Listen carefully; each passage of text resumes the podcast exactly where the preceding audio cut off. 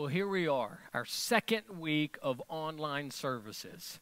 I don't want to say that this is becoming the norm, but for the next few weeks, it is going to be the norm for us. And our hopes are that we eventually are going to be able to gather back together corporately and to be able to celebrate again.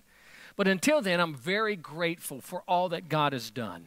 God has given us some incredible technology, and because of that technology, we can be in your home right now. We can be doing exactly what we're doing in this moment. So I'm grateful for the technology, but even more than the technology, I'm grateful for the personnel that God has given to us at Scotts Hill, the skilled individuals who can pull this off and who are going to pull this off week in and week out.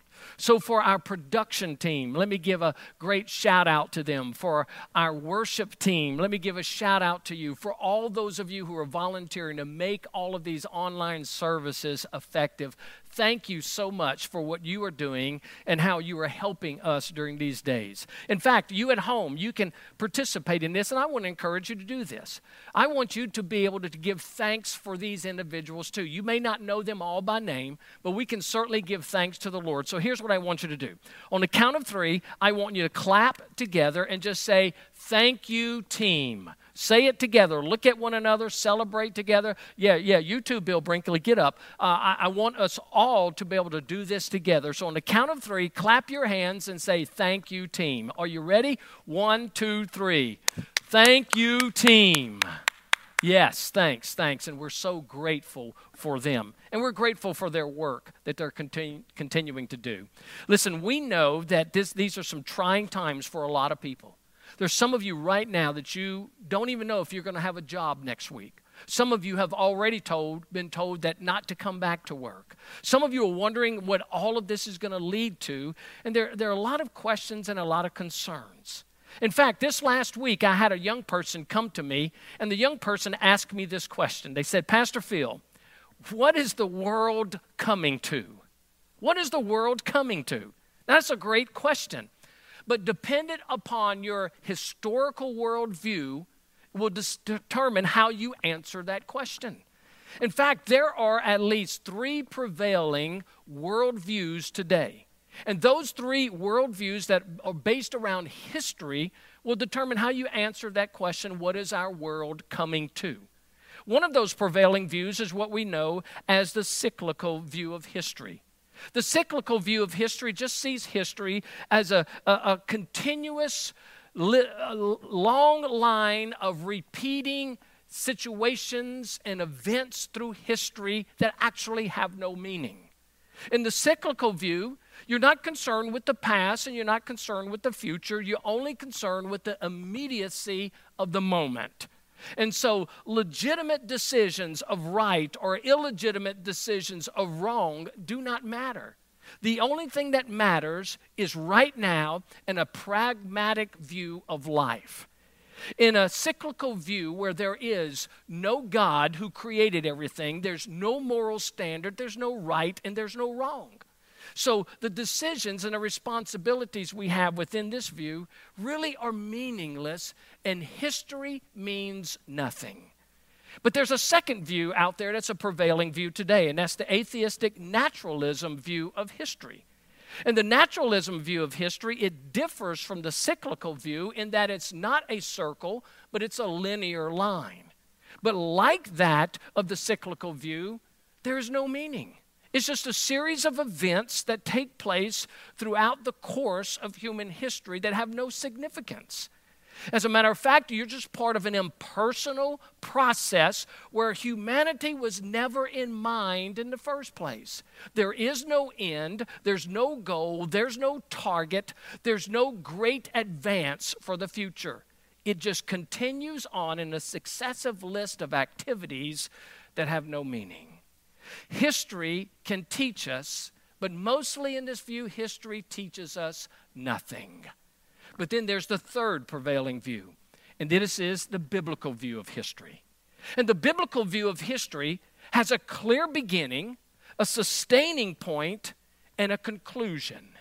In the biblical view of history, there is God the Creator who created history and began it. He is the one that sustains history and he holds it. And He is the one that brings history to a conclusion and to its ultimate end. With this particular view, everything has a purpose, everything has a meaning. Because behind every event, there's the providential hand of God who's working and directing all things after the counsel of His pleasure. It is a linear line, and that line is moving towards a specific end, and that is to the glory of God and to eternity. So if you ask the question, uh, what is the world coming to? To a, a cyclical historian, he would say it's coming to nothing. The only thing that matters is the moment. If you ask the question, what is the world coming to, to a naturalistic person in history, they would say it's coming to nothing. It means nothing. It continues on. But if you ask a person who holds a biblical view of history, what is the world coming to? They would say it's coming to the fulfillment of God's purposes and pleasures. It is coming to the point where the Lord Jesus, the King of Kings and the Lord of Lords, will rule all things. It's coming to the place where we will be with Him forever in His presence and in His glory. It's coming to a very specific point and an end, which will complete all things according to His will. Now, those people who hold the cyclical view and those people who hold the naturalistic view, people would say, why would they hold such a fatalistic view? And here's why. If I can believe in a system where I know that there is no deity that has the beginning, the, the sustaining, and the ending of time, and if I can hold to a system that has no deity that will hold me accountable to my thoughts, my actions, and my deeds, and if I can hold to a system that has no deity that's going to hold consequences over my head for rebellion and disobedience, then I can more easily accept a meaningless view of life rather than to give an account to a God who one day I will have to stand before with everything in me. It is that very thought, that issue, that forcibly brings us to the point of the second coming of Christ. It is because of that reality that one day every man, every woman, every boy, every girl is going to stand in the presence of a holy God and is going to give an account for their lives. And it's because of that view that we talk about the second coming. It's because of that view that we understand that all things ultimately are going to come to an end to the glory of God.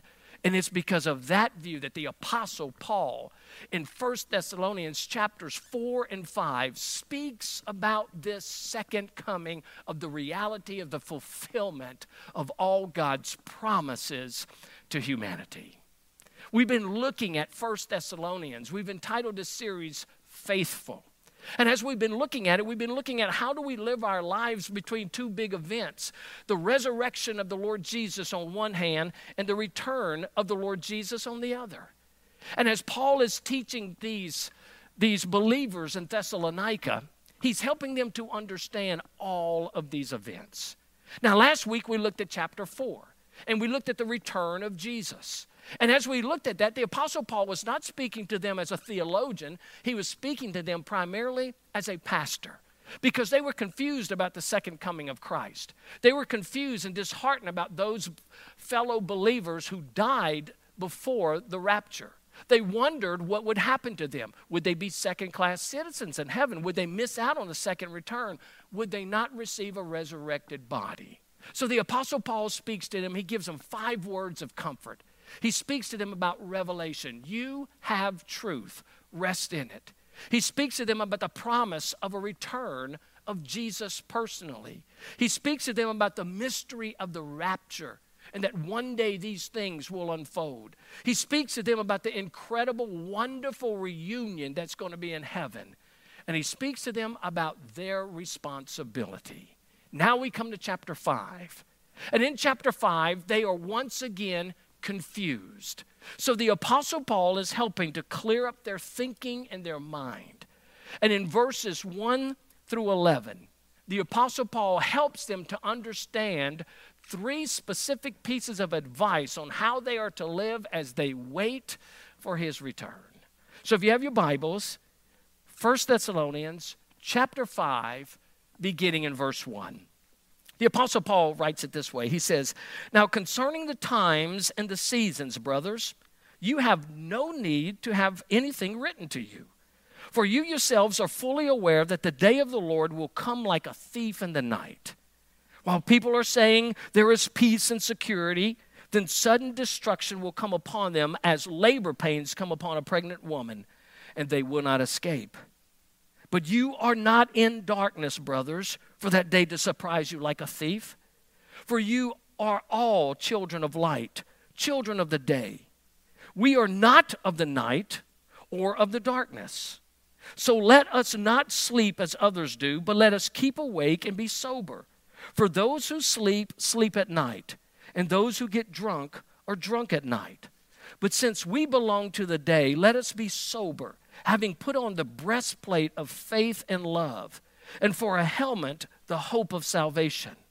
For God has not destined us for wrath, but to obtain salvation through our Lord Jesus Christ, who died for us, so that whether we are awake or asleep, we might live with him. Therefore, encourage one another and build one another up just as you are doing. Will you join me as we pray? Father, we thank you for this word. We thank you for your continued instruction in our life. And Father, as we are now gathered with our families, we're in our living rooms, we might be in our own room, wherever we are, may you use these truths to encourage us today. And Father, in the hope and the reality of the coming of your Son. And we pray these things in Jesus' name. Amen. Now, the Apostle Paul is speaking to these young Thessalonians, these young believers in the Lord, but he's also speaking to us as well. And he gives three pieces of advice, and this is what I want us to focus on the rest of our time. The three pieces of advice that will help us as we eagerly await the coming of our Lord. Here's the first thing he says to this Thessalonians, and he is also saying to us we are to avoid improper curiosity. Now, he says, you are to be careful not to be too caught up with a curious mind. In verse 1, he tells them this He says, Now concerning the times and the seasons, brothers, you have no need to have anything written to you. That's really interesting He's speaking to them right here about not paying too much attention to the times and the seasons. You see, he already taught them. He said, I don't have to teach you anymore. I've given you everything you need to know. Now, certainly the Apostle Paul hasn't taught them everything there is to know about the second coming of Christ, but he taught them what they needed to know. He says, I don't have any need to teach you anymore. He says, and you keep asking about the times and the dates. These Thessalonians wanted to know some specifics. They wanted to know times. They wanted to know dates. They wanted to know when Jesus is coming back. And Paul seems to be saying to them, it's not about accurate chronology, it's about accurate theology. And I've already taught you what is going to happen. You don't need to know all the specific details of it. He wants them to have this imminent understanding of the return of Jesus. If he told them Jesus was coming back a thousand years from then, they would become complacent and indifferent with the gospel and not want to share with others. If he told them they, that Jesus was coming back that week, then they would want to panic. But he told them everything they needed to know. He says, Don't be overly curious about this. Don't develop an improper curiosity. Now, I want you to know the Thessalonians are not the only people who do that. The disciples themselves did that when they were with the Lord Jesus. Jesus is about to ascend into heaven. And before he goes, the disciples in Acts chapter 1, verse 6, ask him a question. And here's what they ask Lord, will you at this time restore the kingdom to Israel? And he said to them, It is not for you to know times or seasons that the Father has fixed by his own authority. He said, It's not for you to know that. Even the Lord Jesus said that. The disciples want to know, when are you coming back? When are you going to establish your kingdom? Jesus says, It's not for you to know. You know what he says in the next verse? You go be my witnesses. Listen, don't spend your time worrying about all of these things. Don't get caught up in all these details. You go into the highways and you tell people about me. You go to the byways and you share the good news of Jesus. You go everywhere you need to go and you be at work in the work of the kingdom. Don't have an improper curiosity. The Lord Jesus and Paul says the same thing.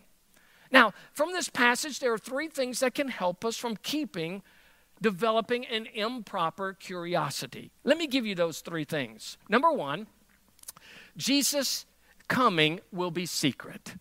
He says his coming will be secret. That means it is not knowable. Here's how Paul puts it He says, For you yourselves are fully aware that the day of the Lord will come like a thief in the night. In chapter 24 of Matthew, Jesus says basically the same thing. But concerning that day and hour, no one knows, not even the angels of heaven, nor the Son, but the Father only. And then in verse 44 of chapter 24, he says, Therefore, you also must be ready, for the Son of Man is coming at an hour you do not expect. Now, this is incredible because what he's saying here is it is going to be secret. It's something you don't know and you cannot know. Jesus says it, Paul says it. Now, Paul uses the imagery of a thief in the night, which is a great picture. Because when a thief comes into your home, he doesn't announce his presence, he is unexpected. Now, it would be wonderful if you went to your mailbox one day and there was a postcard from a man who said, Dear sir or madam, I'm going to burglarize your house next week. As a matter of fact, I'm going to arrive about 2 a.m. next Tuesday. You won't hear me coming and you won't hear me leave, so don't bother to get up. Just thought I would let you know. now, that would be a very dumb thief. He would get caught every time. But the point here that Jesus is making is very clear is that it is going to be something that is going to be secret. Now, like the Thessalonians and like the disciples, ever since that time, the church has always been wanting to know. We're wanting to know specific dates, specific times, and you can go through the history of humanity since the church, and you will find there have been a lot of people trying to make predictions of when Jesus is coming. There was a man in the 17th century by the name of John Napier. John Napier, you might, you might recognize his name. He is the father of logarithms. He's the one that discovered logarithms and created it as a formula. John Napier took his very own logarithms and tried to discern when Jesus would return. By his own logarithms, he decided that Jesus would come back in 1700.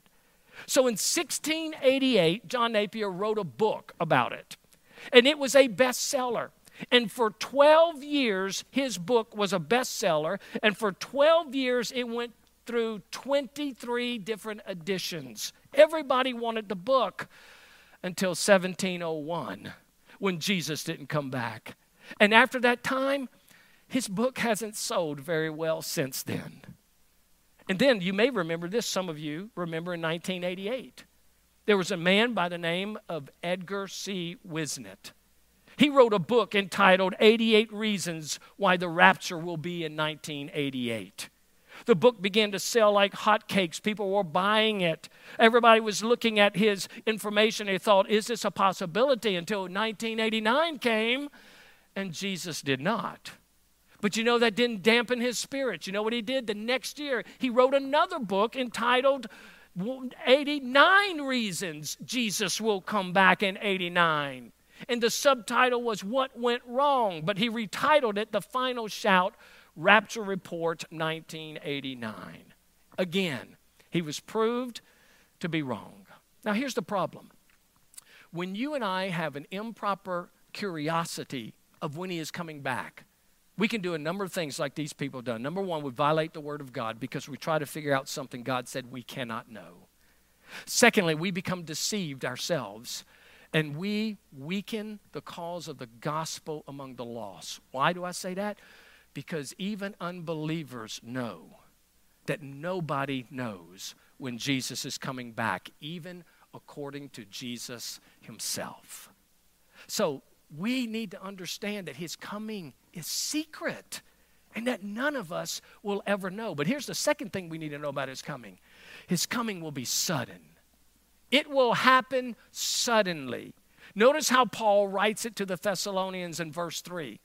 While people are saying there is peace and security, then sudden destruction will come upon them as labor pains come upon a pregnant woman, and they will not escape. The Lord Jesus said basically the same thing. We find in Matthew chapter 24, verses 26 through 27, he says, So, if they say to you, Look, he is in the wilderness, do not go out. If they say, Look, he is in the inner rooms, do not believe it. For as the lightning comes from the east and shines as far as the west, so will the coming of the Son of Man be. Jesus is saying this, and I love that he makes it so very clear. He's saying, listen, if somebody says, I'm out in a field, I'm not there, don't go look for me. If somebody says, I'm in that room, don't go look for me, I'm not there. My coming will be so sudden, it's going to be like lightning from across the sky. It's going to happen that quickly. Now, in this um, picture, the Apostle Paul doesn't use a thief, which is unexpected. He uses a pregnant woman, which is expected. This is a woman who is pregnant. And if you know anything about pregnancy, the closer you get to that time of due date, when those labor pains come, they become more intensive as you get closer. And everybody that knows a nine month pregnant woman is about to give baby uh, birth, it is expected, and we understand that. But as it gets closer, the intensity of the birth pains increase. I remember when Chris was giving birth to our first child, Ryan. We were in a hospital and, and she was going through all of the contractions. She was hurting, she was in pain. These were the days before we had the digital devices that gave us the readouts uh, these days, we had paper and needles and graphs. And as my wife was going through these contractions, that needle was just working up and down. So I thought I'd be very helpful and I'd let her know when the contractions are becoming very severe, as though she didn't know that. And so she's laying in the bed, and that needle goes up, and I look at her and I say, Ooh, baby, that one must have hurt. That one went right off the charts. And I was so glad she couldn't reach me at that moment and grab hold of me. But here's the picture that he's painting here. He's saying, just as a thief comes unexpectedly in the night, that when he comes suddenly, it will be expected and it will be unstoppable. In other words, let me put it this way the Apostle Paul says that that we are to, when he returns, he will be like a secret, like a thief, unexpected. His coming will be sudden, like a pregnant woman, unescapable. So we see that, first of all, it is secret. Secondly, it is going to be sudden. But here's the third thing about it His coming will bring separation. It's going to bring separation. Now, this comes from the Lord Jesus Himself.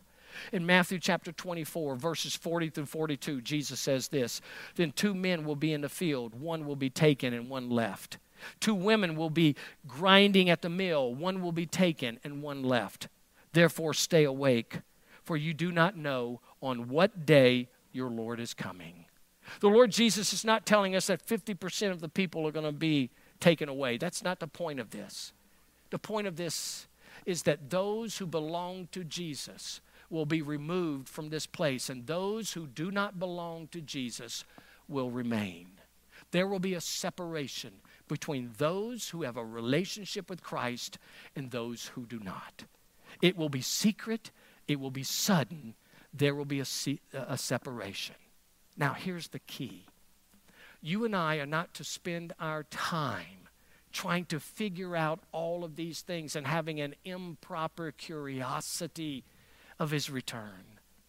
We are to trust Him in these things. We are to walk in the things that we need to know, and we stay with those things as we wait for Him.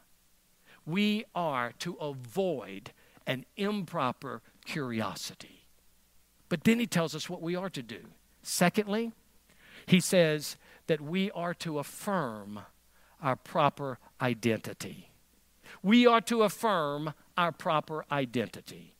I love the way he puts this because then he gives us a number of contrast. And he says what our identity should be as believers. As we're waiting on Him, there should be a distinct identity in every child of God. And as we wait, He gives us some contrast with the world on what we should be and how we should be distinctly different. In fact, in these passages, he gives us three ways we are to be distinctively different. First of all, he says this we are to have a distinct nature. Our nature is to be contrary to the nature of the world. Now, the contrast that he used in this picture is that of light and darkness. And he puts it this way He says, But you are not light in the world. And then Jesus says, You are the light of the world. And then the Apostle Paul is writing in Ephesians chapter 5, verse 8 For at one time you were darkness, but now you are light in the Lord. Walk as children of light. John even puts it this way if we say we have fellowship with him and we walk in darkness, we lie and we do not practice the truth. But if we walk in the light, as he is in the light, we have fellowship with one another, and the blood of Jesus cleanses us from all sins. Here's the thing that we know there's a distinction between light and darkness. We are children of the light. Darkness represents sin, it represents unrighteousness, it represents um, ignorance to spiritual truths and it represents death. It always does. Light is the opposite of that. Every one of us was born in spiritual darkness. We were born spiritually dead. We were born as sinners. We were born separated from God.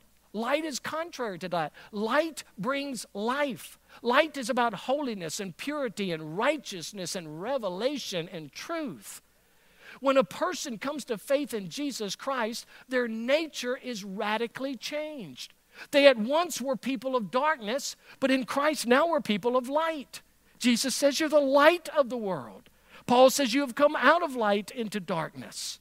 And when we walk in light, we no longer walk according to that nature of darkness. We are distinctively different. Many years ago, our, our family went to Tuckaleechee Caverns, which is in Tennessee. And as we made our way in those caverns, we went all the way down to its lowest point called the ballroom. And in the ballroom were the stalactites on the ceilings and the stalagmites on the floor. And as we were in that ballroom, the guide guy put us very close together. He says, Get as close as you can. And as we did, he turned the lights off. And it was pitch dark. I mean, it was the darkest darkness I had ever experienced in my life. You can wave your hand in front of your face, you could not even see it. So I thought, how many people could I hit on the head? And they would never even know who hit them. But as I'm sitting there in the dark and I'm, I'm doing this, all of a sudden the guide lights one light. He lights one match, a really long match. And as he lights it, all of a sudden that one little light began to drive the darkness away. There was such a distinctiveness between that light and the darkness. And then he took that light and he lit a person's match on either side of him. And then they lit a person's match on either side of them. And within a few moments, the entire place was illuminating with the light of life. That's the picture that Paul is saying. While you're waiting for the return of the Son of God, your nature is to be so distinctively different that you are like light in the darkest of darkness. And you are to stand out in such a way because your nature is distinctively different. But not only do we have a distinct nature, the second thing is this we have a distinct behavior. The Apostle Paul puts it this way in Thessalonians he says, So then, let us not sleep as others do, but let us keep awake and be sober. For those who sleep, sleep at night, and those who get drunk are drunk at night. But since we belong to the day, let us be sober, having put on the breastplate of faith and love, and for a helmet, the hope of salvation. Now, what's interesting about this passage is he uses a different kind of contrast. He uses two activities that contrast one another, and he uses two different times that these activities are applied. The two activities he uses is this he speaks about sleeping and he speaks about keeping awake. He speaks about drunkenness and he speaks about sobriety. And he's saying that this those people who, who sleep and are drunk are one and the same. Those people who are alert and sober are one and the same. When do these activities take place? Well, two of these activities take place at night. Sleeping and drunkenness take place at night or in darkness. Alertness and soberness take place at daytime or light. And here's what he's saying not only do you have a distinctively different nature, but your behavior is to be different. Just as your character is distinctively different, your conduct is to be distinctively different. Those people who are of the world and of darkness, they sleep, which means that they're indifferent to spiritual things. They are drunk because they pursue fleshly things and they live according to a dark nature and according to dark behaviors. But he says, You're children of the light. You don't operate in the nighttime, you operate in the day. You're not to be about sleeping and drunkenness. You are to be a person who is an alert and you're watching with a spiritual antenna tuned to the things of God. You are to live in such a way that you're sober minded, you're serious, you're steadfast, you're steady in all that you do. Not only is your nature different, but your behavior is to be so distinctively different that you live according to the day and the light while people of the world live according to the night and darkness. You are to walk differently. But here's the third thing about the distinctiveness of us we have a distinct destiny. Not only do we have this distinct nature and this distinct behavior, but we have a distinct destiny. It's different from the world. Paul says, For God has not destined us for wrath but to obtain salvation through our Lord Jesus Christ, who died for us, so that whether we are awake or asleep, we might live with him. Now, this is interesting passage because he says that God hasn't destined us for wrath, but for salvation. Again, he makes a contrast. Those who are under wrath and those who are under grace. There's the contract. He says, Those who are under grace, or those who have a relationship with Jesus Christ, those who are under the wrath of God, are the ones who have no relationship with God and who are living in the darkness. Now, here's the difference. When we talk about a person who doesn't know Christ as their Lord and their Savior, we're talking about a person that we call lost. And these are people who by nature are under the wrath of a holy God. God's wrath is not his ambivalent anger or a temper tantrum that he might throw. It is his fixed anger towards sin that never, ever changes. He is always fixed toward that sinful nature. It doesn't matter how we redefine it or reshape it, God's wrath remains. And those people who are in Christ Jesus are not under wrath, but they're under grace and that grace remains. What's the difference? Here's the difference the difference is this a relationship with Jesus. Because Jesus is the one who went to the cross, He's the one who died on our behalf, He's the one who took our penalty on Himself. He is the one that satisfied the wrath of a holy God. He is the only one who has satisfied God's wrath in such a way that every person who receives Him, who yields to Him, is no longer under the wrath of God, but instead under the grace of God. And so in Christ, we have a new nature. In Christ, we have a new behavior. In Christ, we have a new destiny. Now, why is He going through all of this to tell them that? Here's why he says, because of your identity, you do not need to fear when he comes as a thief in the night. You do not need to fear the day of the Lord. You do not need to be concerned about the wrath of God because you are covered by the blood of Jesus. You have eternal life in Him, and you are secure forever. That's the hope that He gives them. and that they can walk with the breastplate of faith and love and trusting God in all things. They can walk with the helmet of salvation, understanding that their mind is secure in thinking on these truths that will never change. So he tells us as we're waiting listen, avoid improper curiosity, affirm our proper identity. But the third thing he says is this that we are to apply a godly strategy. Now, I'm not going to take long, but here's what he says Therefore, encourage one another and build one another up just as you are doing. So, what do we do in this strategy? We encourage one another. We encourage one another to stay faithful to the cause of the kingdom. We encourage one another to keep vigilant in evangelism and telling the lost about Christ. We encourage one another as we hold up one another in the, our distinctiveness before the world. Our identity together is that we have been changed. We are children of the light, and we are to walk accordingly.